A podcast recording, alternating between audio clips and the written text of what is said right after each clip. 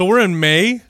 We are. Mayday! It's Mayday! Mayday! Mayday! Cinco de Mayday! Mayo. Hey, Hey. let's give away some fucking shirts this Let, time. Let's do oh it. Oh my goodness. Let's Yep. do that. Check this out. Enroll in one of our two top most awesome bundles. We have the RGB bundle. That's Maps Anabolic, Maps Performance, Maps Aesthetic, or the Maps Super Bundle, which is all of that plus Maps Prime, and Maps Anywhere.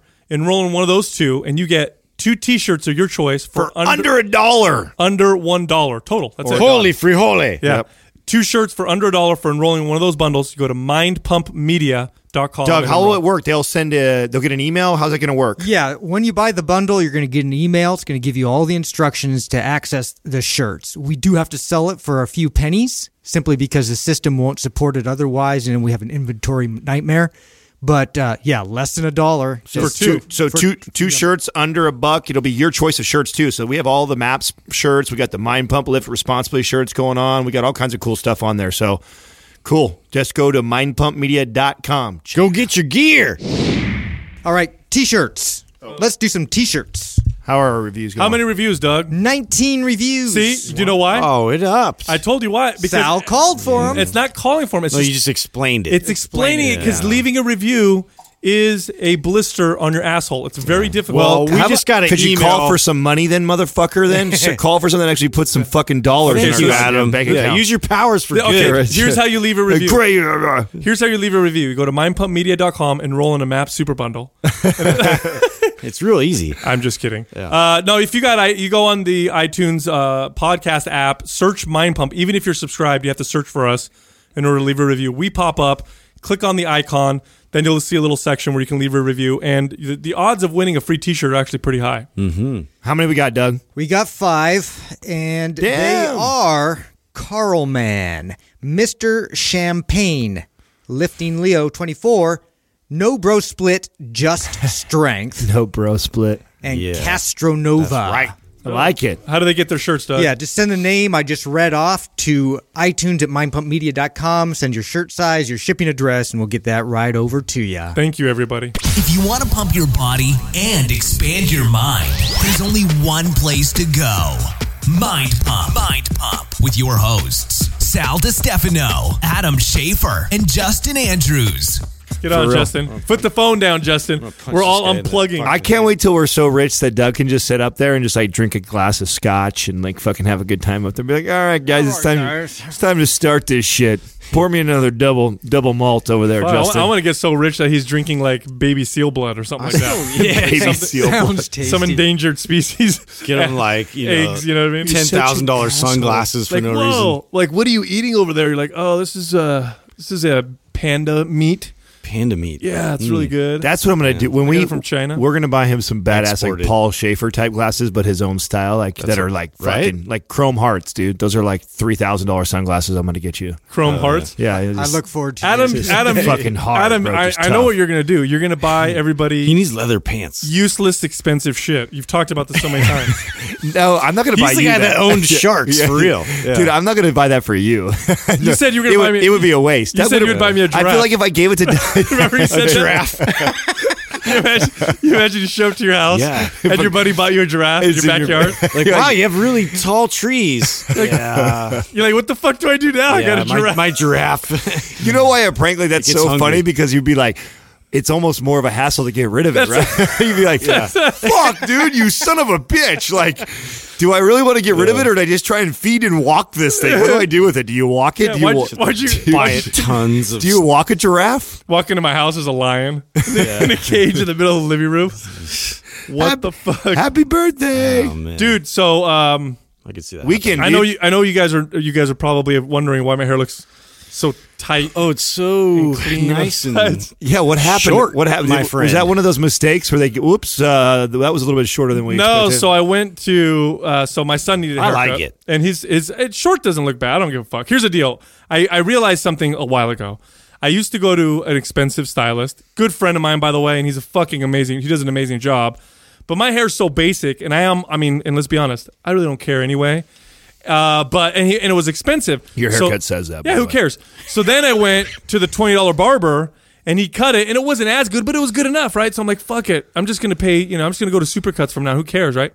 So with my son yesterday, he needed a haircut, and uh, if you guys recall, when you guys were kids, you know, Adam, this is I know something you remember. You know, our, we had a lot of hair, and it grew really fast, right? Something you're gonna have fond memories over. Remember that? Yeah. So, uh, our you know your hair grows fast when you're a little boy, right? yeah. And so my son's got like this mop head. So I'm like, all right, let's go get a haircut. And uh, the barber was closed yesterday. So I'm like, where am I going to go? And then I remember there was a place called Sport Clips or Sport. I think it's called Yeah, Sport Clips. Sports Clips. Have you been there? Yeah. Okay. Little, like lockers, and you're looking at it's TVs, the most sports. I It's love the it. most like sexist towards men thing I've ever been in my entire life. It's a brilliant. It's a brilliant business model. Actually, it was it was had just was started like a year before when I was creating. I was writing a business plan for a hair salon called Top Off, and uh, they were our number one like competitor. If you were to, if I was going to say I had a competitor. But dude, so I go in there, and this is what they do. They tr- they're obviously trying to attract men, right? So it's like, yeah, you know, it's a place for guys or whatever. So you go in there, and they just try too hard. They have seating so that it looks like you're at an, a sporting event, hmm. and there's like a big screen TV with sports on, and it's like all this sport memorabilia, and it's like they try they try really hard to attract like men because apparently all men like sports, right? Except for me. and then Just immediately made you uncomfortable. but not a single male barber. It's all like if you went to Supercuts, it's all uh, Vietnamese women cutting your hair, just Yeah. like at Supercuts. Same Yeah, thing. yeah. Then nobody speaks really good English, and you go, and they're great. You know, they do the thing, but there's no difference between this and Supercut except it says sports everywhere. Stupid. Br- brilliant marketing. It's not because it's, fucking it's- way it's- more. It's more expensive. No, I it's know fucking saying- brilliant, is what Well- it is. They are huge. Are they? You need to go to the hipster ones where they have they all have like crazy stylized beards and their eyebrows and their hair's all like ridiculous. Like I saw one of those when I was down in San Luis Obispo and they give you the straight razor and they do like the hot um hot wax and they pull out your nose hairs with the hot wax and all Oh. kinds of shit. It's dude. I'll tell you It's something. awesome. There is a huge need in the market for this, especially where we're at. Say Silicon Valley and San Francisco yeah, but I think one. it should be a real barbershop. Though. Yeah, so this is like this real is what this is what we had designed, right? So this was actually we were trying to be okay. sports clips is kind of like what I would call like the Hooters of haircut, right? That's what they are.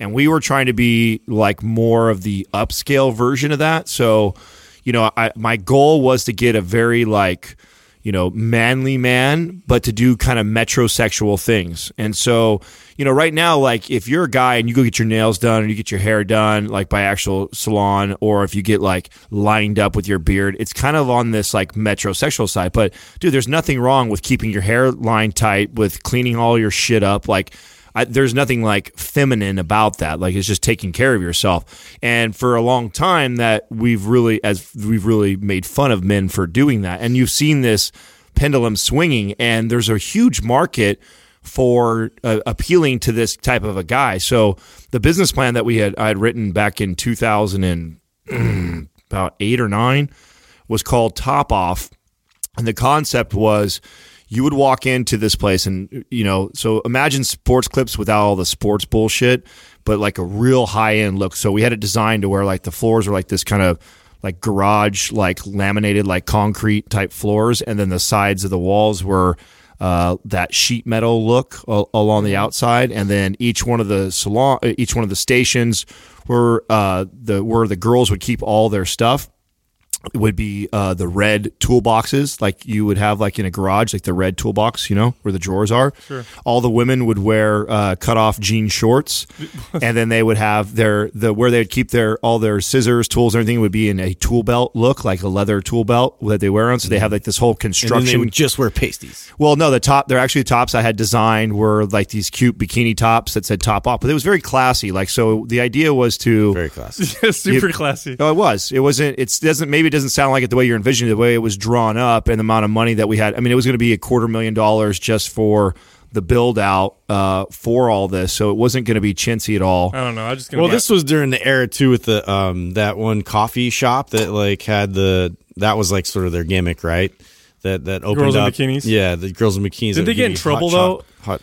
No, there's like 60 of those here in San Jose. Yeah, but didn't a bunch of them get It shut down? exploded. No, I thought someone got shut down because it was like they tried to Like stuff No, happening there's there's it, behind the scenes. That's a whole nother business and, Yeah. and market. I would want I would want one more like like we saw over there with the the cig- cigar bar kind of feel. So it's like So it's like a gentleman's club where So it's got like you know, but that I mean, there's room for that too. Obviously, I'm I'm just saying that like for me personally, like I keep looking for a barbershop that's like.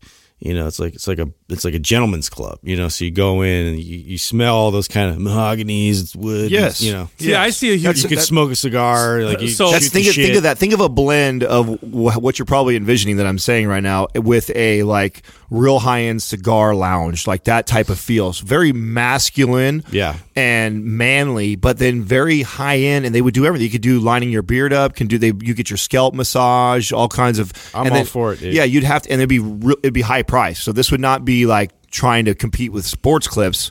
Those are the only people that were doing something that was appealing to the similar market as I was, but I also wanted to capture. I wanted to capture the metrosexuals and this and the guys that are like manly manly men would actually come into these places because.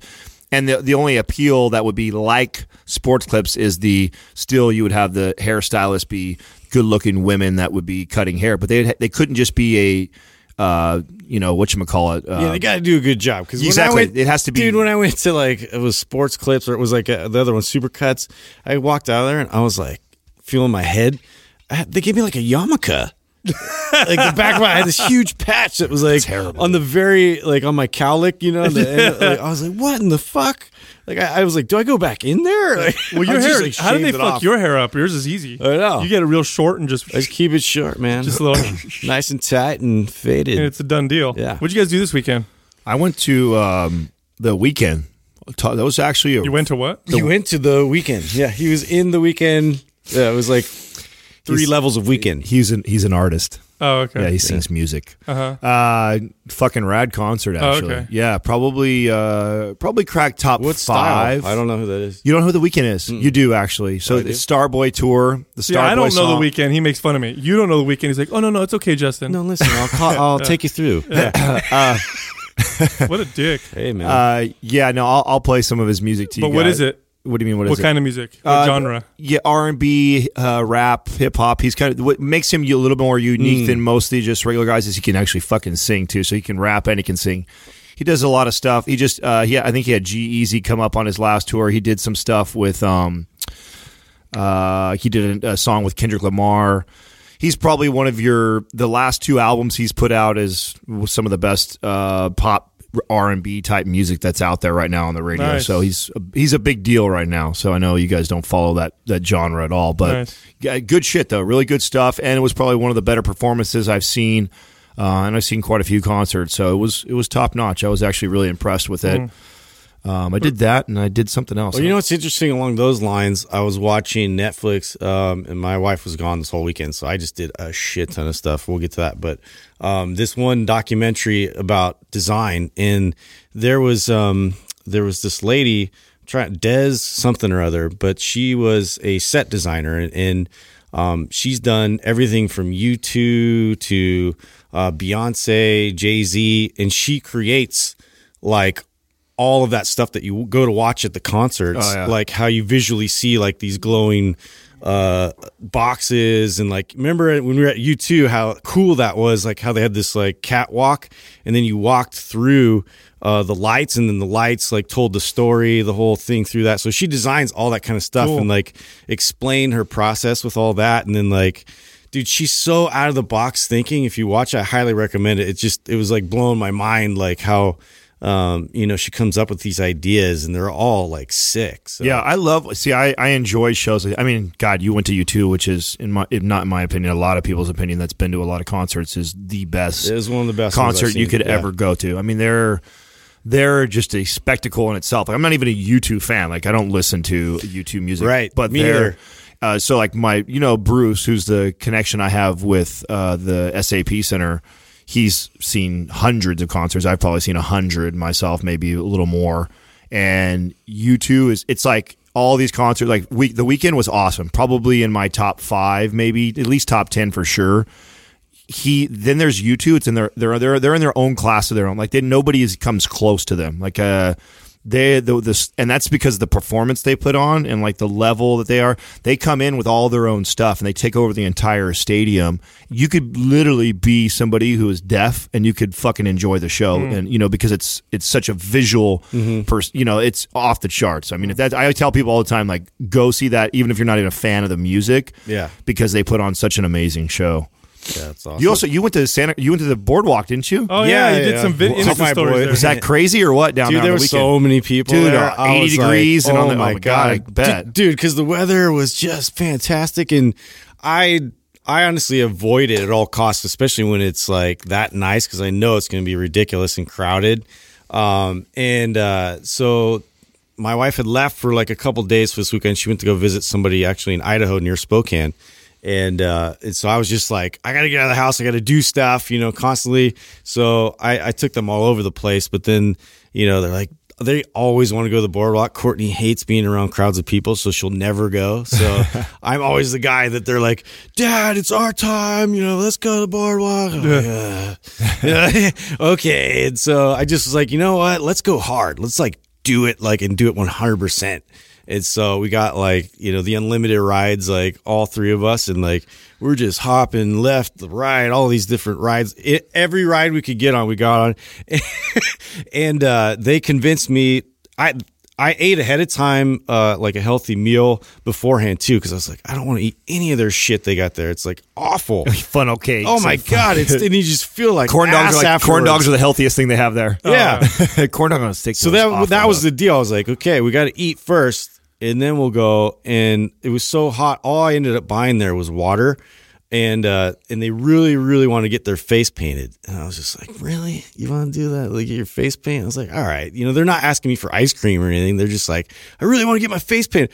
So my oldest, he gets his face painted like this scary, like Day of the Dead, like like skull. Right? He's he's seven years old. My youngest, he of course he does like this Batman, you know, cool Batman uh, sign on his face. It was like really cool. But uh, my oldest, he's so funny because he owns this like this this skull face. He's walking around. He starts like in, trying to intimidate people. You know, he's like looking and staring them down and stuff. I'm like, you gotta stop doing that. And then he- we're in line, and he's just like like kind of staring off. And this little girl, like from the distance, kind of looks over, and she's like, ah, like like hugs her mom. You know, and he looks over, and then he sees that she's like pointing at him and looking at him, and then so he's just like staring at her. You know, like really creepy. He's like, look at her. And I'm like, I'm like, I'm like hitting him, like, you're scaring her. look straight ahead. But on the inside, you're like, that's Uh, but. I was dying. It was funny. It was too. so funny because he was owning it. You know, he's walking around all tough and like, you know, staring people down. It's pretty funny. That's great, man. So we had a good time. We went and uh, hiked uh, what you call it, um, San Antonio, San Antonio Rancho. Is that a nice? Uh, Actually, that that was cool. So well, yeah, because the other one's a fucking yeah. hike. man. after after our and it, it's still a, you know it was warm outside and I got a little a little sweat going on. There's enough of a climb that you you get a, you feel like you get a little bit of a Mm-hmm. workout. It was perfect, but I could talk like so. We brought my my my best friend and his girl were up in town. And we all this after the night of weekend where the gir- the girls got fucked up, right? So we take the girls all the sweet. They drank till they was out of alcohol, and they were all hungover. But they rallied up and said, "Hey, because we, had planned, okay, after we all go out and have a good time, we're gonna go do this hike the next day." So we all did, and I was a little skeptical after the experience with Mission Peak and how miserable that was. That I was like, you know what? If we're gonna do, you're gonna get me to do this hike thing, which I'm not a huge fan of as it is. I want to be able to like enjoy the company of my friends. Like I'm gonna, I don't want to be like, like that's not. I'm not into that right now. You know saying? especially when you're the fitness guy. yeah, yeah, you're right. You're all dogging yeah, it. yeah, yeah, I know. And uh, so this one was great. You know, this one I could I could walk and we could talk. We had a good time. So that was definitely up my alley. Dude, sure. I got That's I actually almost I almost forgot to tell you guys this. So one of the great thing about young kids is that they're super honest, and it's it can be Oh, yeah. it could be It's hilarious, hilarious and uncomfortable and at the same uncomfortable. time. Yeah. So so my you know my girlfriend was uh, cooking uh, dinner for me and the kids uh, the other night, and uh, we you know we eat uh, different than the way my kids will eat when they're with their mom or with their grandma because obviously their mom is you know she was born in Italy so she eats she cooks very traditional Italian type foods and so does my mom and my girlfriend doesn't really cook that way she's a very good cook in her own right but it's different right and it's more around kind of like you know the keto lifestyle type of stuff, right? But when my kids are there, she tries to kind of accommodate. And my kids are can be well, kids in general are very difficult to please when you when you feed them. Everybody knows dinner time is one of the most difficult times with mm-hmm. children. So my girl went to the went to the grocery store and she's like, "I'm going to buy a bunch of stuff because I'm going to see if I can make something that the kids really want to eat." And she knows the kids like pasta with pesto. So she goes and buys uh, pesto in the jar. So she brings it back and she's like, "Oh, I got pesto. I'm going to make pasta with pesto." And I see it and I already know. Like because they're used to the real deal. I'm like, I don't want to say anything, you know what I mean? you can't give I my, wanna can't give my Italian kids fucking fake I, pasta. I know, I know already. Like I'm like, okay, let's see what happens, right? So she makes pasta and It's she puts, Prego. and she puts the you know pot and it's organic and all that stuff, but it's in a jar. It doesn't matter. Like my mom literally picks the fucking leaves from the yard, blends them in her own blender, and Yeah, adds really her own compete with that. everything fresh, right from the garden, and right like literally that day you eat that pesto. Yeah, yeah. Okay, so there's just nothing in a jar can compare. So anyway, she makes it with with the with the pasta. And uh, my daughter right away is just like, I'm not eating this. She just looks at, it, I'm not eating it. I'm like, you got to try a little bit. And she takes it off. She's like, I don't want this. R- right at that moment, my mom FaceTimes me. So I'm talking to my mom, and my mom's like, Hey, let me talk to the to the kids right now. I'm like, okay. So she's talking to my daughter, and she's like, Hey, she goes, Hey, what are you guys eating for dinner? And I'm I'm like, Oh, uh, you know, we had pasta with pesto. And she goes, How did you like it? My daughter's like, It was terrible. Oh, oh no! her exact In front of Oh, no. Jess? Oh yeah, oh yeah. Uh, her exact thing. her exact words. It was uh, terrible. Oh, and my and my mom's like, "What do you mean it was terrible?" She goes, "It tastes like nothing. It was horrible." And then and then and then my daughter, I think, uh, you know, because she's very honest, uh, she's like, "But the chicken was excellent." Like she's trying to like be cool, you know, and and, and it was. It was. She did eat all her chicken. but trying to yeah, soften it a But after that, and I was fucking dying, dude. I was I was cracking up the whole time because you can't get mad at a kid for being honest. I know. She's not being mean. She's just being straight up. but you could tell, like, Jess was like, fuck, man, I try so hard to make these, you know, to give them something that they want to eat. Right. And I'm trying to explain to her, I'm like, listen, I'm like, these kids were raised on, like, you know, sauce that, you know, my mom made, you know what I mean, from the yard. Like, Yeah. like, it's not, it's just not going to work. Like, just do your thing. Don't worry about She could tell she was Maybe like, we'll go in a different. yeah, you direction. could tell Yeah. she's like, fuck, they're never going to like my, I'm like, no, it's different. They'll No, like it's your just- cooking for different things. Yeah, It's just different, different styles. But my daughter know? was like, it was terrible. Go a different road. You know what I mean? Yeah. no filter. There was no don't wanna there, go that there was no like nice like well it was different or whatever. How do you when that when that Oh, comes man. out? Is it like this? This how does your gut feel like right afterwards? Do you feel oh, do you feel bad? Just want to give her a hug. You're like, yeah, come here. No, good. I, I- I thought it was funny because it wasn't. That's- she was so did you laugh? so hard. I was laughing so hard because she was just being honest. you did. It wasn't. She wasn't trying to be mean. No, you of know what I course mean? not. Of course not. She was just trying to be honest. Like little kids. I remember when my when my who was it? Was it my son? I think it was my son when he was a little guy, and I went and woke him up in bed. I think he was like two, two and a half maybe. And I go to give him a kiss, and he looks at me and he goes, "Your face smells." Because I guess I had bad breath in the morning or whatever. like kids are just honest, dude. Yeah. You can't get mad at them for being honest. Yeah, it's nice and raw. Bird. Bring her on. Queen called Lambert. Kimera Quaaa! Today's Quah is being brought to you by Kimera Koffee. It's the only coffee that is infused with all natural nootropics for a cleaner, calmer, and more focused buzz without the crash. Click the Kimera link at mindpumpmedia.com and input the discount code MINDPUMP at checkout for 10% off. It's the motherfucking claw. Eagle has landed. Queequa. First up is Machi Dog. Yo yo yo. So, what was your defining moment that changed your why with regards to lifting, nutrition, and working out? So, what do you think they mean about? What do they think they? Uh, what do you think they mean with this question? The why? Like why you do these things, or like what your motivation is behind them? Or? Yeah. I I- think this is an aha moment, maybe. Well, yeah. I mean, I, I, I mean, okay. So lifting, nutrition, working out. Was there? Was there? I mean, we talk a lot about how we were driven by insecurities at the very beginning, right? So we mm-hmm. all felt a certain way about ourselves. That's what motivated us to initially get to the gym and start lifting weights. What moment was there a moment in our life that made us go like, it's no longer about that, it's about this, That's a good. Yeah, there you go. That's a good way to put it. right? Yeah, that's a good way. For me, there was a there was a couple of them. Uh, the first one was when I got into uh, Brazilian Jiu Jitsu. So when I first started lifting weights, it, it was very uh, compulsive, and uh, as Adam said, I was driven by the fact that uh, I felt uh, insecure about the way I looked, you know, inadequate, all those different things. So I lifted weights to get as big and as strong as possible because it was like my it was like an identity that I was trying to create.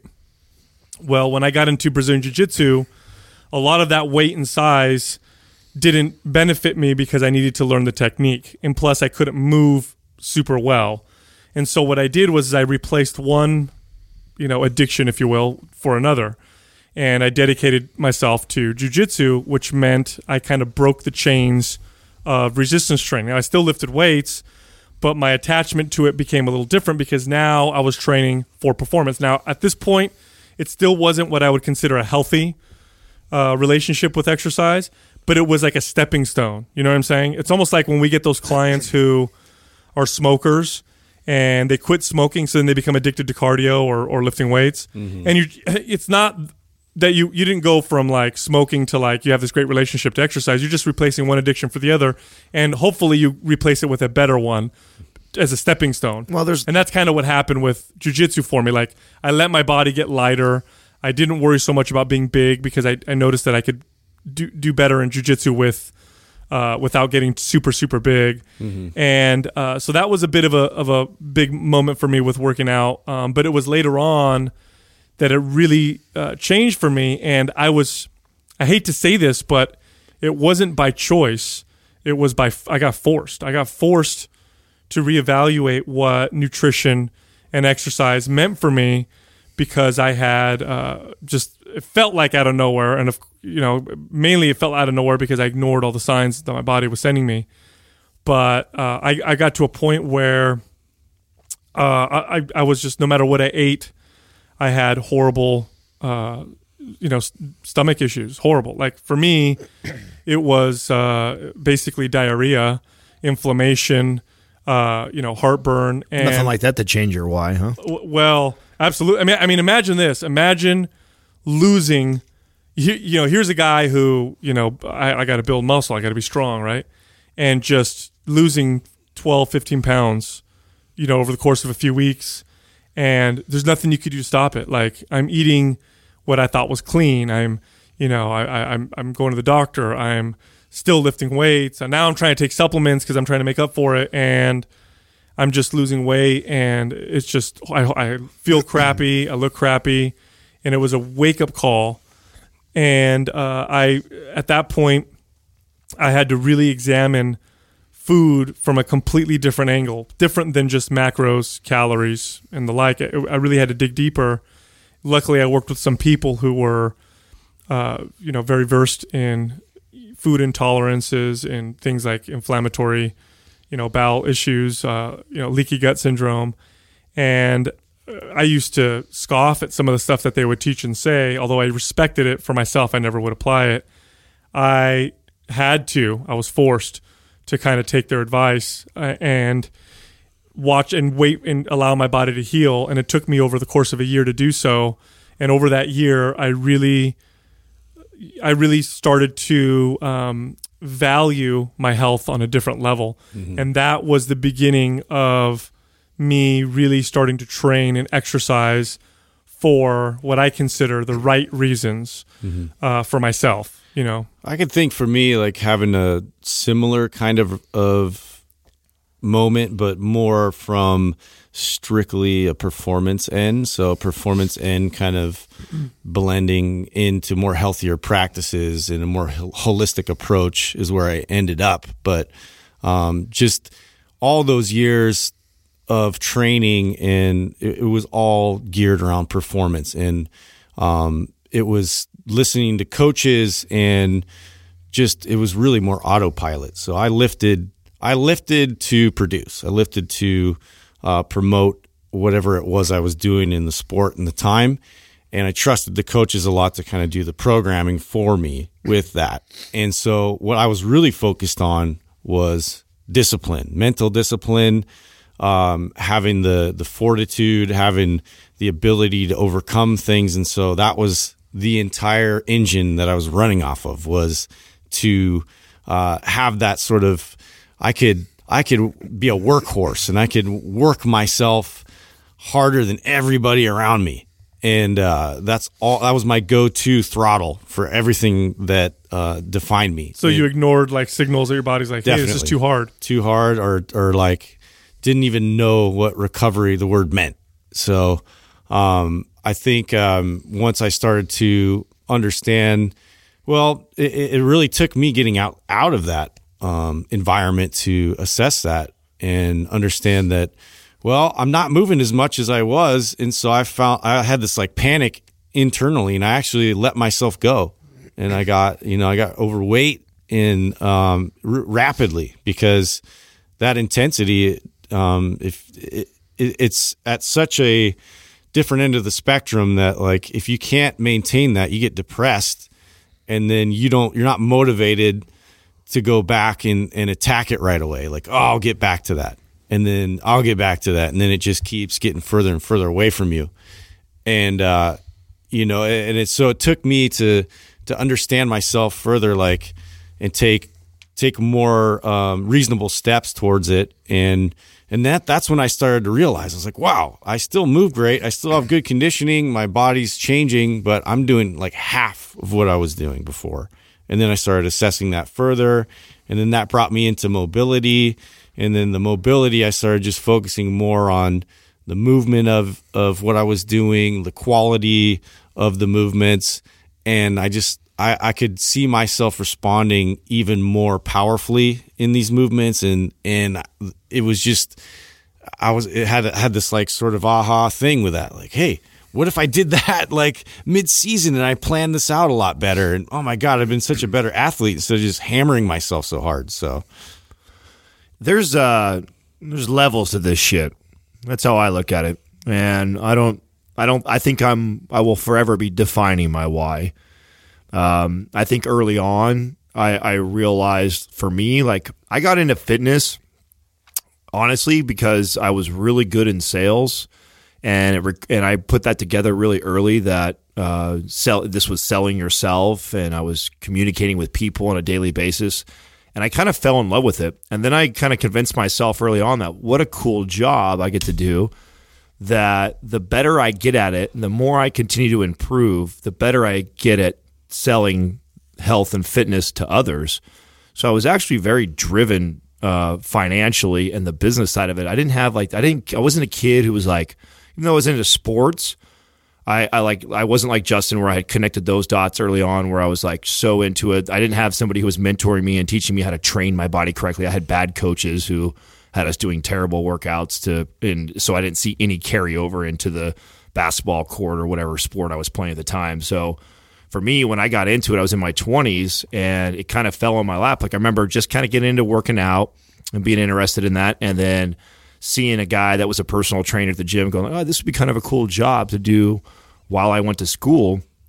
And that's how it started. And I instantly fell in love with it. And why I fell in love with it, I fell in love with people and helping people. And before that, I, I, I kind of thought maybe I might go the direction of being like a counselor at one point. And I kind of found real early, like, whoa, this is a lot of what my job is like. And for me, the more like the why for me, I'm always trying to challenge myself to do things that are outside my comfort zone and and different. Like you'll see that I'll never stay, you know, focused on the same thing. I love to set a goal that's within this, you know, health and fitness world and go after it. And I love to go after different boxes. Like everybody wants to put everybody in this you know, oh, you're a sports performance guy. Oh, you're like a all natural hippie guy, or oh, you're, you know, this bodybuilder guy. Like, no, fuck that. Don't you can't put me in a box because I'll jump out that box within a few months. Watch. So I- I'm always like priding myself eat on that box. You know what I mean? That's right. I'm always priding myself on on challenging that. And what I what I I realized and I put together really early was and this is getting to the why part of it is that as as I continue to do that, I continue to grow and be a better trainer, a better human and healthier. And so it's like this double win for me. It's like, wow, the more I put myself out of the out of my comfort zone and challenge myself in other avenues of health and fitness, I continue to to grow, expand my knowledge. I can speak on topics that a year or two before I wouldn't be able to speak on, and it just made me a, a better trainer, a better leader, a better communicator.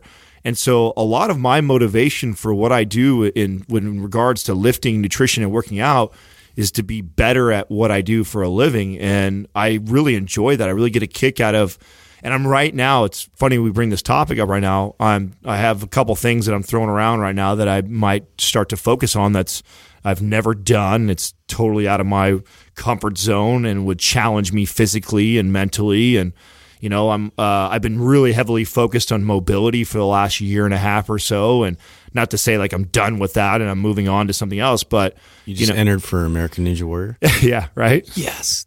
So, you know, I, I don't think there was a, an, a specific defining moment where it was like this aha for me. I think we're always evolving and I'm always uh, finding the why and I'm always challenging myself to actually evaluate that because, you know, I, I remember when we had Erica Fit Love on the show and she talked about her why and she talked about that moment for her when she was sitting on the couch and she she told her child no that she wasn't going to get up and play play with him because she felt so lazy. And that was like this huge moment for her that has now catapulted her to where she's at now.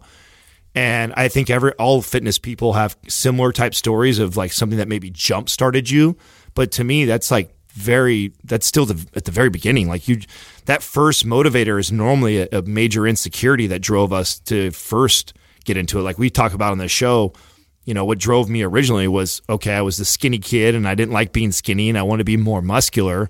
But that was the very beginning. I, I, I feel I've evolved way beyond. You have to. If you don't, you'll you'll stop. Right. I mean, if you don't, you'll stop, or you'll get sick, or you'll hurt yourself. Right. Because guys in their mid thirties who still work out because they're insecure about being skinny have health problems now because they've been taking you know shit tons of gear and eating all these you know stuff all the time and you know going crazy. And we know these guys. We know them because I, I worked with a lot of these guys who were who just never evolved past that. And this is why I challenge people all the time that I meet, like when they, you know, swear by a workout, like, oh, I love Orange Theory. Oh, I love CrossFit. Oh, I love doing this. Oh, I love doing that. Like they have their thing that they love.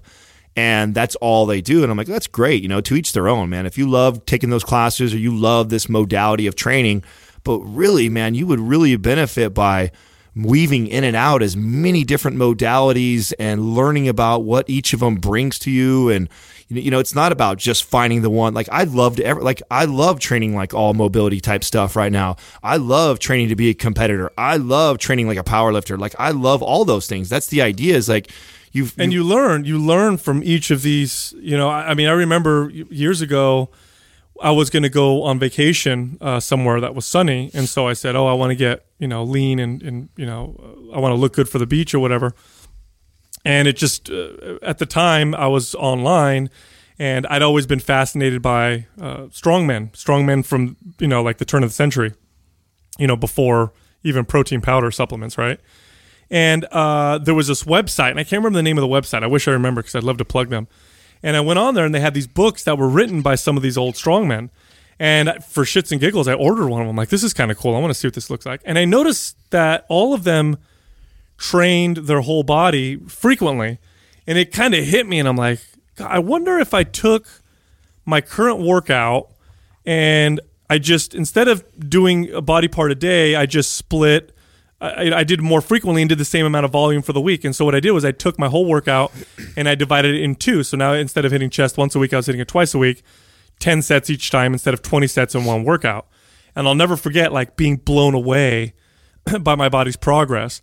And every time I've made, you know, one of those leaps of faith, and it is a leap of faith because you get stuck, right? You get stuck in your little your little hamster wheel like and you're afraid. I don't want to stop 30 minutes of cardio every single day because the second i stop that i'm gonna get fatter. Or i don't want to stop doing my super heavy deadlifts once a week because if i stop that then i'm gonna lose muscle. Or if i don't you know if i stop squatting or if i stop or you just justify it because it's working for you. Right. You know? And- i like it. It works for me. I'm telling you, you will learn so much about your body by trying some of these different things. And this is what that's kind of the law. That was one of the first things that led me towards, you know, looking at you know maps kind of programming, which now you know obviously is far superior. And it's just it's just one of those things. I remember like the first time I used the foam roller, blew my fucking mind. Or the first time I tried intraset stretching or occlusion training, mm-hmm. or all these different, you know, singles, doing heavy singles, sets of heavy singles, blew my mind. Like the first time I trained, you know, I'm like, you know what? Why don't I try training See like a now, power can lifter? I, I, I got to stop you right there. So here's some. This is where I think a lot of people make a mistake. Is, and this is where you're different because you have this mind, right, to be able to, to be able to disseminate this information. Mm-hmm. Is most people get that experience, like somebody introduces them to a modality, right, and they see results, or they they have this like mind blowing experience, like holy shit, I've never felt this good, I've never been in this good shape, and they attach it to the modality or the thing, and then they fucking marry that. And I I don't care what it is, whether it be kettlebells, Olympic lifting, powerlifting, CrossFit, Orange Theory, whatever it is. Somebody at one point introduced them to this modality, and it was far enough from what they were so used to that their body responded in such an amazing way that now they're sold on that's it. And then they get stuck they get stuck in that area because that w- that's what showed them the most in their in their lifetime and in their experience of health and fitness. That gave them the most. And you ta- trying to talk that person out of that is like, I know. Good luck with that. Yeah. Good luck with telling the guy or girl who just got introduced to CrossFit and is in the Well, best shape of their, life. Answer. Yeah, right. or they you know, just found it, you know. And I think I think too. Like I've always been, I've always been the type that will go through, like give it a chance. Like I look at these modalities. I've tried them. I've tried the vibrating plate. You know, I've tried, uh, you know, yoga. I've tried like like different modalities and extracted. Really paid attention to what things I would keep.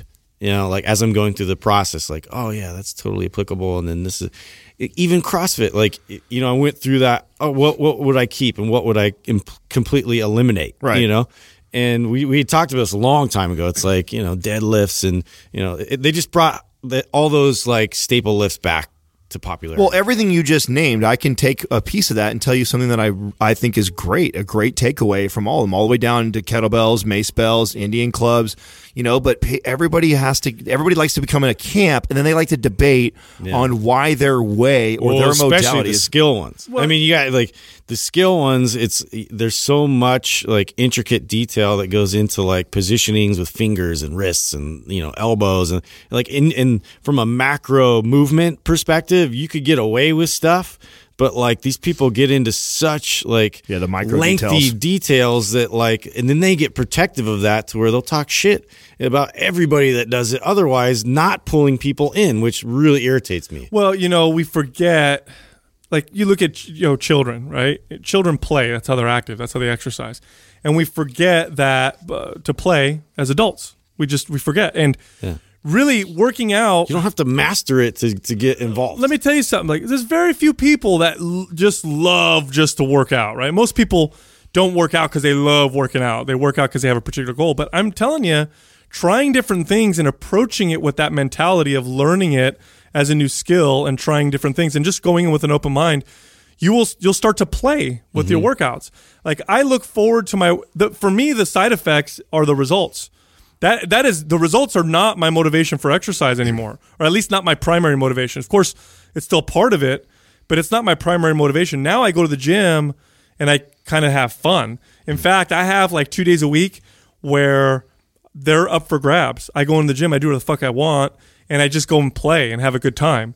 And I think people forget, you know, to do that. Like, you know, if I have a client, if I have you know clients that are coming to me and they want to lose weight, and I know that there's a ma- there's something magical about swimming in a freezing lake at five o'clock in the morning for 20 minutes to make everybody lose weight, I'm still not going to recommend it because nobody's going to fucking do it because it fucking sucks for most people.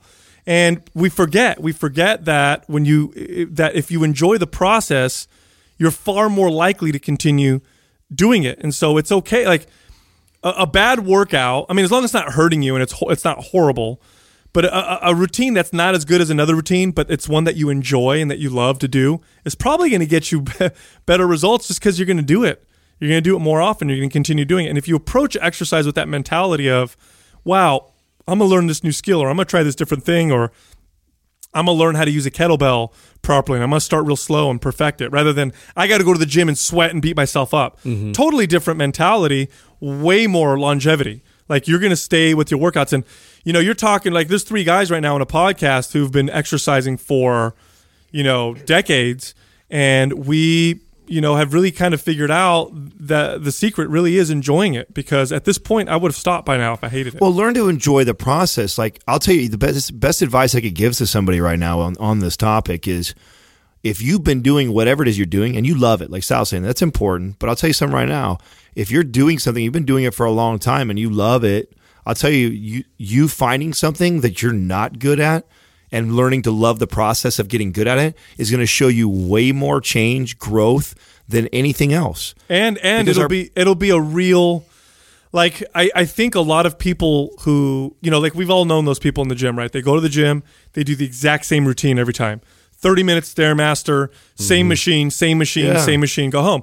And they'll tell you they love the routine but they don't know what they they actually don't realize if that they, they don't knew- love it. if they, they- don't love it. They're actually just it's just they're stuck to it. They're, it's, like an addiction. you know when someone says that to me it's like i they tell me when someone tells me they love their job and i'm like yeah but if you knew that every day you were going to your job they were paying you less how much would you really love it and that's what's happening when you go to the gym and you're doing this routine that you love Yeah, so much yeah. you're getting paid Diminishing returns. you're getting paid less every time you continue to do that the body is an adaptation machine it figures out what the fuck you're throwing at it really quick you'd be surprised how efficient it is so you being, being in this routine of loving to do that, well, you're loving to do that because in your head you're like, oh, I'm exercising, I'm doing all this, I'm working. You're putting this this time in that you need to put in for this healthy body or to see results. When in reality, each time you go in with that mentality, you're getting paid less and less and less. so i and guess the moral of the story is change your why Right. It'll, All- it's ever ever evolving and let it evolve or, or maybe encourage it to evolve there you go. All right, before we get to this next question, we have a few people we'd like to mention. So check this out. Uh, if you enter the code Mind Pump into these three companies, you'll actually get a discount. Big Top Beard Company is one of them for 33% off all of their products. You can also go to Kimera Koffee, Kimera and Koffee, both with a K, dot com for 10% off their products.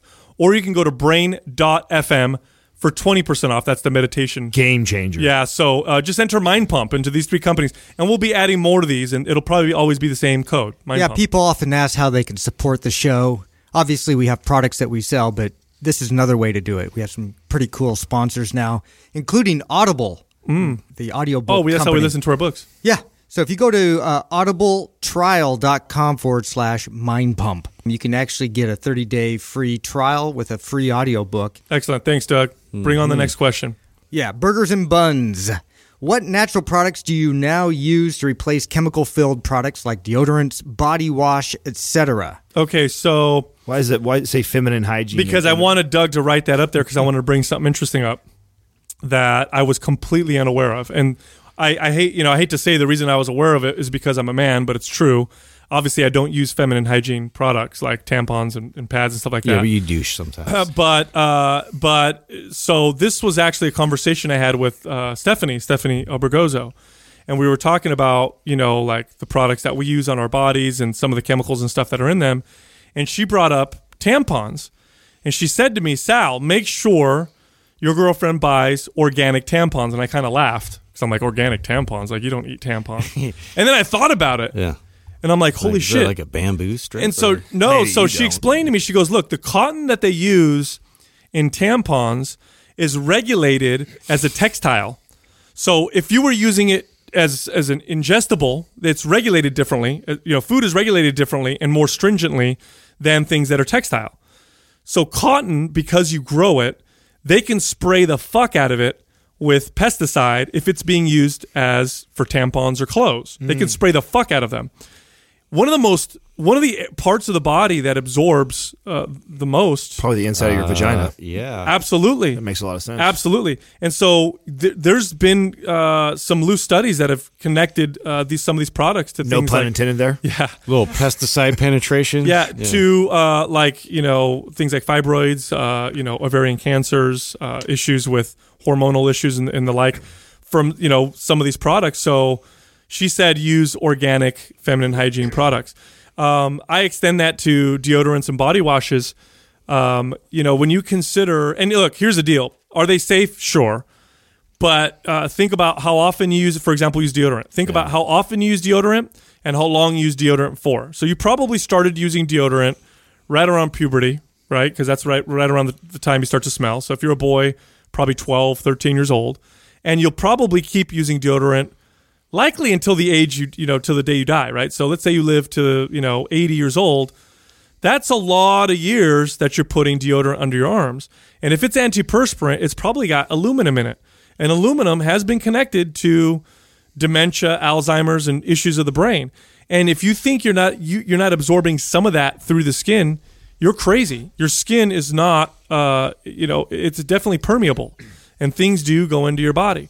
Um, body washes and soaps Yeah. with lots of perfumes and whatnot. A lot of these chemicals are, are weak xenoestrogens, meaning that they they bind to estrogen receptors very weakly. So it's not like you'll you'll you'll they'll bind to the receptor and then you'll get this crazy estrogen response. But uh, they will express some type of a, a you know a, a reaction or an affinity to these receptors.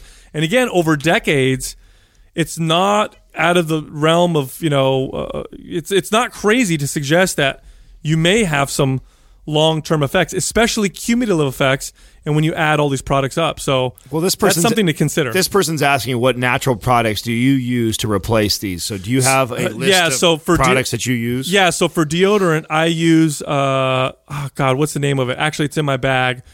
It's called oh primal paste.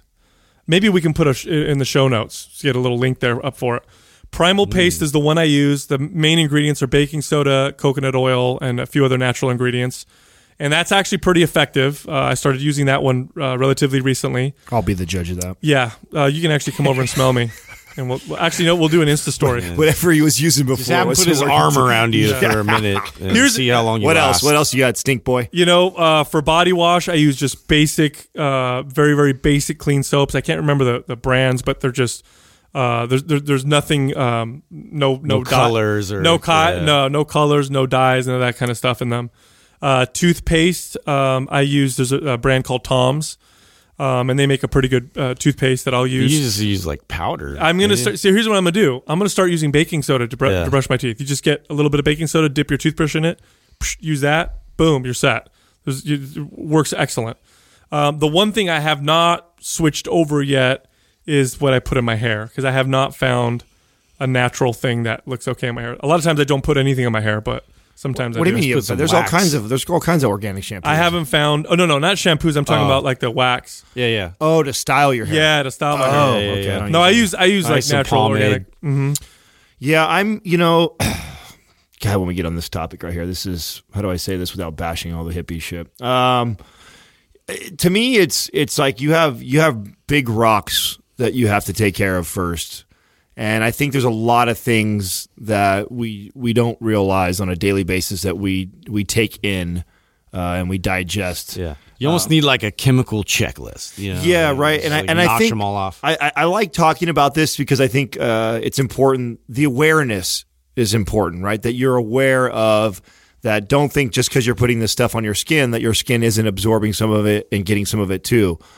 I, I, I find it ironic though when some people tend to, you know, do all these crazy things, but then their their diet is like shit. You know what I'm saying? Like, and nothing's gonna kill you faster than, you know, having a, a poor diet than you know the these these chemicals that you're probably getting in your deodorant. I don't see you killing you if you're over consuming calories and fucking garbage like in your diet and processed foods and you know for me like it's like okay I, I had four or five diet sodas this last week like to me i should probably fix that before i, I run out and worry about getting all these different shampoos and uh, body washes and stop doing this and stop doing that now that being said you know because i'm aware of this and i want to you know be cautious of how much of that is. I'm a guy who likes to shower like three times a day, literally.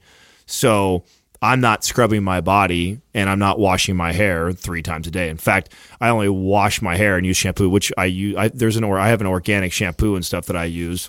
Same thing with a bar of soap, and I I only lather up once a day, if that, and I use the shampoo in my hair probably every three days and then my toothpaste is Tom. So there's little things that I've done to, uh, I think, make a conscious effort, but I also don't stress about stress about that because I feel like there's other areas in my life that need so much more. Like I think I need more sunlight. Like I think I need things that bring down my stress. I think I need better sleep. Like I think things like that. I need way more attention than you know running out and paying double the price for a lot of these products.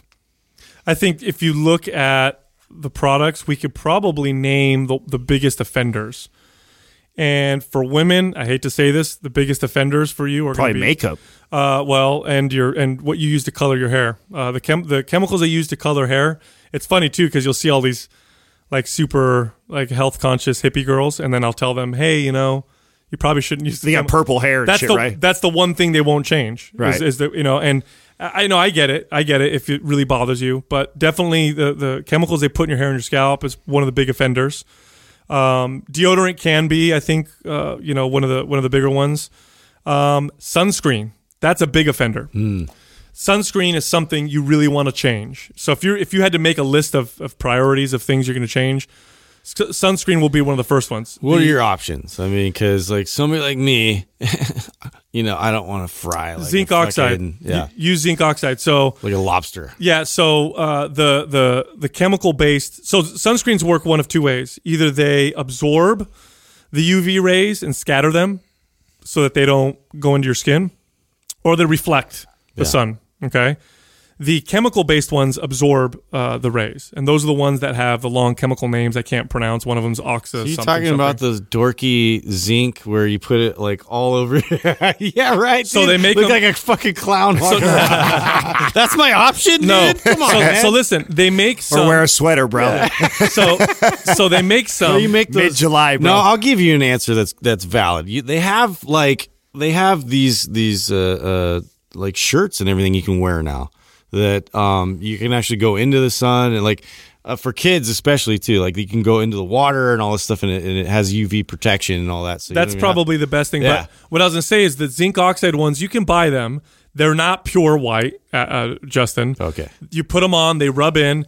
In the sun, out of the water, you'll see a little bit of a white sheen. Not a lot. It's not like the old school, you know, lifeguard ones where they put the white on the nose. It's not that. you you rub it in, and if I had it on right now, it's cool because it's retro. yeah, no. If I had it on all over my body, you wouldn't really be able to tell. But if I got in and out of the water, you could kind of tell a little bit. But it doesn't look bad. Um, it's not. You don't want to get the nano, the nano uh, particularized ones because what they'll do is they'll make the zinc oxide particles so small so that you can rub it in, but then you just absorb too much zinc, which so then that's bad for you. But the zinc oxide, titanium oxide sunscreens, those are great. Use those because the other sunscreens are for sure endocrine uh, disruptors. For sure, they affect your hormones. And I, uh, you know, if you're an adult and you use them every once in a while, not a big deal. I don't use them on my kids. That's for sure because kids are developing and you're putting all these the sunscreen on them and. Uh, it could cause issues with the hormones, and also consider this when it comes to the sun. Of course, there's people like Justin and you know you and your kids who guys are you know blinding white. I understand that, Yeah, well, but if you're transparent family, if your skin starts to adapt over over time, you don't want to get a sunburn, that's for sure. But if your skin is adapted where you can go in the sun and you just get darker and you don't get a sunburn, like that's okay. It's actually good for you to be able to do that. It's the burn you want to avoid. Well, I was just gonna say now where where where do you take the lesser evil here, right? Where it's like, okay, Justin's out on the boardwalk this weekend. He forgot to get Right. his fucking zinc oxide wipe that you want him to use. Yeah. I just sprayed and he has he has a choice right now. Okay, do I just not put anything on my skin, or do I protect it and not get burned? Then you- you're probably better off with the chemical based uh, sunscreen And- because burning your skin is for sure bad. And then if you look at someone like Justin, probably like me too, like I could count on definitely one hand, probably less than three times in a year, there might be a chance that I actually apply something like that to my skin. You know, how, are, are we really doing that much damage? Am I doing? You know, what I'm saying like that's where that's what I meant by like the bigger rocks. Well, some people with sunscreen will put on sunscreen, Right. And, And it's, they- in, they- and it's in makeup. It's in chapstick. Like you'll look at chapstick, sunscreen. You look at makeup, it oh, blocks if the it's sun. chronic for sure, yeah. Dude, a lot of See, people and this wear that is- shit every day because they've Yeah. been led to believe that it keeps them Right. healthier. It's better for the skin. Here's what happens when you block a lot of the fucking sun all the time. You get low vitamin D levels, which, by the way, is an ep- is becoming an epidemic. A lot of people have low D levels, and you know what's going to raise your your cancer risk more uh, more than the sun will? Yeah, low low D. vitamin D levels. Right. Yeah. In fact, in in uh, they've had these uh, campaigns in some countries where they're really pushing sunscreen, like in Australia. Hmm. There's huge, huge like sunscreen campaign because at the time the ozone layer was deteriorating and you know people were getting skin cancer. So this is what I mean and, by- and other it's cancer scared went to up. sell pri- it, it it reminds me a lot too of like when we had this like total scare of like the um the antibacterial, you know, Yes. soap on hand, like everywhere. There's like a little station where I gotta, oh, I gotta put my Right. antibacterial stuff on, you know, because I'm afraid of germs and. You know, now we're just like adding a shit ton of chemicals all over us. So this is where this, good bac- this is where I feel like just the awareness piece is what's important. And I'll tell you something that like why I even use like organic soap and I went through my whole little spiel of how I utilize it is because I have psoriasis. And I actually was I used to use a loofah and fucking antibacterial soap and I would scrub myself Oh, wow. three times a day. You know, so talk about like irritating that skin and doing that and not knowing, not knowing. And I'm in my head, I'm You thinking think you're doing good? yeah, you think you're doing good, right? And and, and so for me, like that was a, the major transition, right? Was okay. I'm aware that I already shower a lot as it is, and then on top of that, I was using a loofah, and then on top of that, I'm using this soap that's like that. Okay, probably not a good idea, especially if I have sensitive skin like psoriasis, right? So. For me, that that's the big thing. It's not like, oh, I'm doing this because I'm afraid I'm getting so much aluminum inside my body that could put, turn potentially cancerous later. Because I think when people talk like that, it's kind of ridiculous if you're not doing all the other things. It's like you're doing all these other things. It's going to kill you a lot faster than your deodorant is. If But- you own a loofah, your shower game tight. right. I- I but don't if you if you're someone like me who was doing that and I was actually being really uh, counterproductive to an issue that I had, you know, wising up to that, and like you brought up the sunscreen, I think that's really important. If you're somebody who piles on makeup all day, you've got chemicals, you're you're dyeing your hair constantly all the time, and then on top of that, you're lo- you're you know globbing all this shit on your skin before you go out in the sun and you're and you live somewhere where you're out in the sun all the time so you're constantly putting that on like these these people like maybe it's just it's just pay attention a little bit Here's the thing that I want to. We have to consider the following. Like I think we've we've really started to uh, we accepted, and it's false. We've accepted the false narrative that a lot of the stuff that happens to us is just because we have it's our genetics. Like wha- uh, autoimmune disease is everywhere. Oh, I must have bad genes. Or look at these people who have cancer at the age of thirty and forty. Oh, they must have had bad genes. Like. I'm sorry, I don't buy that shit. I just don't. well I you can't you can't buy it when over 50 years ago that wasn't happening Well, not only that, there's something happening different now than with- I mean that's a that we you that we had bad genetics and good genetics 50 years ago so why are we having so much cancer and stuff going on now so I just I just don't buy. I mean, I definitely buy that there are cases where that happens, but we're learning about epigenetics now. We're we're we're noticing massive trends in certain things like food allergies and stuff. And it's like, no, it's not fucking genetics. There's something that we're doing, and it's probably not one thing. That's the thing you got to consider. Like, it's not one culprit like oh here it is it's deodorant or here it is it's sugar or it's it's probably all these things Yeah. added up Yes. and so i mean you know Well, adam makes a- all these like functional medicine practitioners they're they're they have a job because it's like it's such a, a maze that they have to go back and kind of figure out like what you've been exposed to like what product here you know you might be using chronically and then you know the elimination diet and like what what do we see as we reintroduce these things and you know there's a lot of self-assessment that needs to happen in order to yeah, figure out the root of all you know this this systemic problem and that it's a it's a tough it's a tough thing to tackle. I mean, if you're a person who grew up using these products, eating these foods, and had no problems, right? And now you're an adult, and all of a sudden, you know, you've got horrible digestive issues or skin issues or rheumatoid arthritis popped up or some other autoimmune issue or something like that, right? Pops up, and you go see somebody who's a functional, you know, medicine doctor, or even just somebody who's in, you know, into this, and they tell you, hey, you know, stop using these products and stop eating this way. And you're in your mind, you're thinking, well, fuck, I've been using forever. They never bothered me before. It's got to be something else. Mm-hmm. Like you don't want to, and, and not only that, but with, without realizing it, you don't want to buy into it because you have to change everything. That sucks. Like who wants to change the way that they've lived for, you know, the last, you know, 15 to 20 years? But you got to examine it all. You got to look at it all. And I was just talking to my friends about this yesterday. I had some friends over, uh, uh, some old clients of mine. Do you have other friends? And I do. And uh, two more, two other friends. That's it. Whatever. Anyway, we're hanging out, and my, me and my buddy Morgan were talking about this, and he goes, you know, he goes, we probably grew up at the worst time because when we grew up in the '80s, right, early '80s uh, up up until now, this is when like processed foods went through the roof, like exploded, right? Processed foods just exploded, the, covered the market. 60s, 70s, and 80s, it went nuts. This is when glyphosates hit the market, like in the 90s. This is when you know you know things just got mass produced, and our parents just fed us. And oh, antibiotics were cra- you, you got prescribed antibiotics for everything, everything. Like if you went to The the, doctor, microwave came, TV, TV dinners, that whole trend, right? like it just It's it all just- hormones and, and cows and you know antibiotics. it and just all that, it was yeah. a free for all. Like I, I, when I was a kid and I went to the doctor, if I had a cough that lasted for three days, the doctor just gave me antibiotics. It wasn't a big deal. Like they gave them out like candy, right?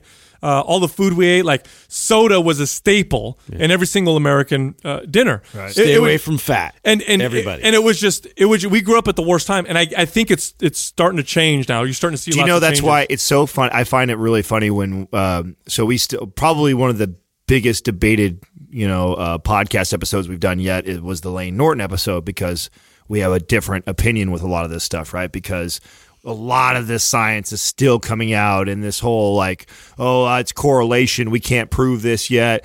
And it's funny because the people that tend to lean towards his side very rarely is it somebody who's older than 35 years old.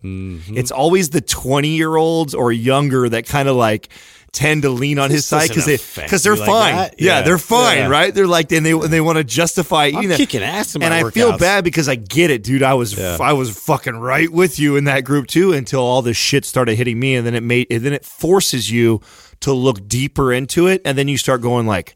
Fuck. It takes a Okay. couple decades for it all to start. It, it doesn't you happen overnight. working its way It- through. It I doesn't. guarantee you they're going to look back at you know the the the end of the 20th century and you know maybe 100 years from now and they're going to look back and be like oh like the way we look at like cigarettes you know way back when when when they were coming out with studies saying tobacco doesn't hurt you and shit like that and you'd see doctors and pregnant moms and everybody smoking and you're like no big deal you know. Now we're like oh my god yeah I can't believe you used to do that. I bet they're going to come they're going to look back and be like wow I can't believe you guys ate that shit and used those products as much as you did. Like fed that's your babies, like know, that's did you know. Coke, you know Coca Cola uh, is obviously one of the biggest brands in the world, right? They've seen sales drop now for I don't know how many years in a row.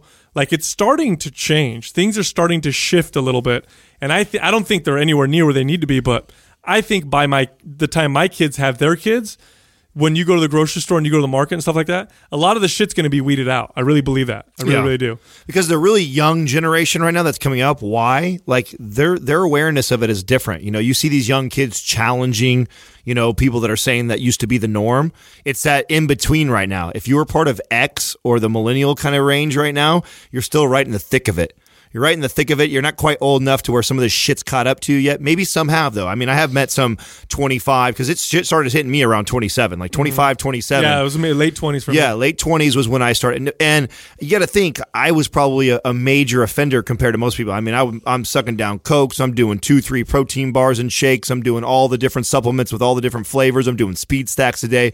So I know I was like I'm throttling down compared to probably the average person. So I know it probably came faster to me than it will a lot of other people. But you better believe if you just ignore that shit and say, "Oh, it ain't a big deal," it'll catch up Yeah, to ya. it'll it'll come around. So the aware to the me, butt. the awareness of all this stuff is the most important mm-hmm. piece. You know what I'm saying? I think there's there's bigger rocks for a lot of people. Like that's why I don't like to become so like, oh, don't do this, this, you know, all this, because then people think like, oh God, the whole the whole hippie talk, right?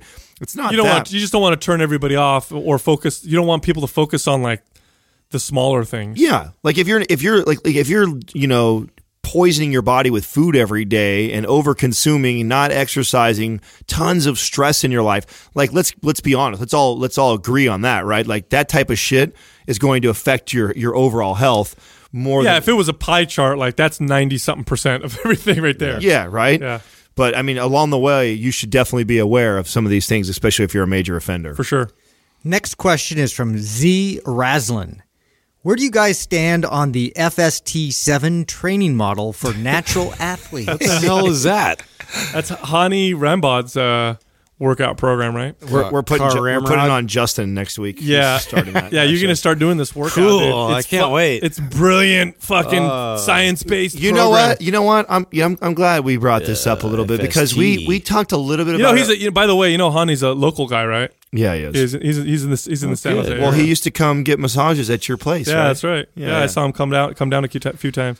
You know, FS in the FST or or where uh, excuse me. You know what FST stands for? Fascia training. Fascia stretch training. Oh, stretch training. Yeah. So Stretch training? here's the theory behind it. Before actually, yeah, we're just gonna rip it. So the theory behind it is you the fa- the fascia is Pre- one of the limiting factors to muscle growth, right? And so part of this training is to stretch the fascia so that muscles have more room to grow. And the way they do it is by maximizing the pump and stretching the, the fascia from the inside. Can I tell you how stupid that is for a second? Oh yeah, please tell Anybody me. understands fa- fascia is like fucking plastic. No, it's hard. It's it's it's like a fibrous. Like you ain't stretching. It's that like shit. plastic. It's literally like the closest thing that that we handle on a daily basis that's like fascia is like fucking plastic. So if you can imagine flexing your bicep, if someone took a if someone took something and wrapped it around your bicep, and then you you pumped your biceps up to think that you're going to stretch and shape the fascia from a pump. Well, and You're- you going through Eldoa, Sal, like getting into those like very unique positions and to even get them to un- unravel. what you're doing in, with Eldoa is you're creating lines of tension. Different. You're, you're not stretching. You're not going to do shit to your fucking fascia. It's not going to happen. you're to not going to stretch that- it. You're not that going to. You're do getting it. more into a more neurological thing. You're connecting your body. You're getting reconnected to muscles that are responsible for taking those lines into Yeah.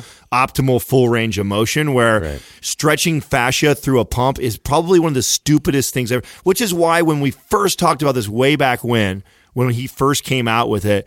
This is also why I have kind of a chip on my shoulder about the dude. The fact that he gets to train The Rock just just totally makes me mad. It makes me. I love The Rock so much. I would love to get a hold of him, and the fact that this guy gets to train him because he has he has Mr. Olympia for men's physique, women's bikini, and for bodybuilding. All of a sudden, the dude gets credit like he's got a great trainer. No, the training program is not revolutionary. There is nothing Well, special about it. I'll break it down for you right now. This is what it is. Okay, you ready? You do. Your, it's, let's pretend we're doing FST for my biceps. I do my regular bicep workout, and then at the end of my bicep workout, I pick an exercise like barbell curls, and I do like 12 to 15 reps for seven sets with like 20, 30 se- reckon, uh, second uh, rest in between. So that's it. All I'm doing is I'm doing seven sets of an exercise at the end to try and get a, as big of a pump as I possibly can. That's where the seven comes in. finishers. That's it. That's the fucking yeah, training model. What can I say? Okay, so and I know people are probably listening right now thinking like, "Oh, you're such a hater." Like it sounded, and I shouldn't have prefaced. No, if it was a great fucking program, I'd say. Well, it's stupid. it- it's yeah, and I hate what I don't like is when people take a little bit of science where most people are just have that doesn't make sense to them, right? It's like beyond them.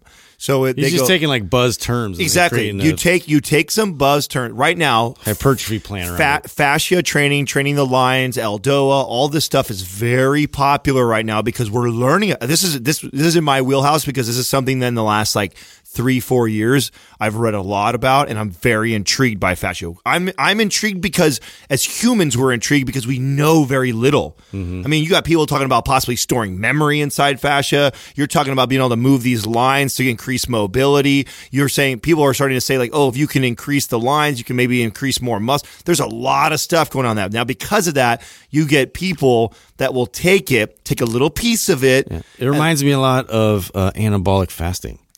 uh, as an example. Yeah, another stupid. Another great example. Another great example of taking a great buzz term or something that's popular that we're learning about that's confusing for the masses. Most people have no understanding of what fascia is inside your body, how it works, and how that could have anything to do with you building muscle. So they take something, they try and make it sound really fucking confusing and technical and smart. And then they wrap a program around it, which is nothing scientific about it whatsoever. Chasing a pump and sarcoplasmic hypertrophy, we've known for a very long time what that does. And that's literally all you, you know what that is? Phase three of MAPS Black. yeah. As your whole program, the whole program is phase three of MAPS Black, which I'm not saying that there's not a good piece to that. There's tr- the, the, the training No, program. the, the pump itself definitely uh, elicits growth. It elicits growth in all the uh, the non muscle fiber structures within muscle, and it also stimulates muscle fiber growth as well. The, the pump is an important part of muscle building. It's not the only part. It's not the part you want to focus all your time on. Uh, it's it's something that should be phased in and out. But there's literally zero, nothing revolutionary about FST7. It is it's it's nothing. It's literally nothing. It's seven sets of a fucking exercise at the end to get a better pump. That's it. There- There's nothing behind it. You watch the training with his athletes. You watch the workouts. There's nothing different about it. It's I think it's just someone who got who's connected, who trains these people, sponsors them with a supplement company, and says, "Hey, let's I'm going to be your trainer. Take pictures and video." And then people think I am, you know, some you know, phenomenal trainer. some some of the people that I mean, good programming. If you if you're looking for good programming, I think some of the better people are like in powerlifting, Powerlifting, powerlifting, Olympic lifting, Like If West Side Barbell, Yes, those guys, West Side yeah. Barbell. Shout out to those guys over there. I mean, when you're doing something like that, like that requires good programming, you can't just get by with chasing a pump and calling it a good workout because you, your arms burn or your you got a bunch of blood pumped in there, so you think it's a great workout. Like, no, there's so much more to uh, training a, a power lifter and Olympic lifter. You want to find guys that are putting together programs like you look that. You know what's sad is that bodybuilding of all the strength sports, and I'll we'll consider bodybuilding a strength sport because they lift weights, right? Of all the strength sports I can I can think about, bodybuilding uh, apply, put probably puts the least amount of uh, I guess effort into scientific training. I hate to say it, it's fucking true. Like bodybuilders, they work out, but they don't like approach their training like an Olympic lifter or a power lifter or a strongman or any other strength athlete. It's in bodybuilding, you know where they place most of their and I'm talking about pro bodybuilding. You know where they place most of their effort and science? The drugs. Yeah. The drugs and diet. That's when they're really trying to like mir- like match their insulin and the growth hormone to their diet duty. and their but when it comes to their training, like you look at pro bodybuilders routines, and I could switch them around. Looks the fucking same. There's Well, nothing. and let's just- it just let's- it hasn't been that way for a while. And let's time. be honest here, right? So if you were to look at it like a pie chart, like we were talking about in the last question, like okay, when you talk about diet and the drugs, that takes up a good eighty percent. Okay, so if you got the best drugs and you got the best diet, and great genetics. yeah, you're and yeah, exactly eighty percent. Chances are you're going to be pretty fucking good. You know what I'm saying? You're going to be really good if you got those things going for you. Now, if you don't have the drugs, you don't have the genetics, and you're doing pretty decent at the diet, you know this is where programming really makes a big difference for somebody. Somebody who's all who's all natural, who doesn't have superior genetics, they put some good programming behind them. Now it makes a big difference. But those guys, when you're when you're running that stuff, yeah, I can get away with some decent programming or half-ass programming.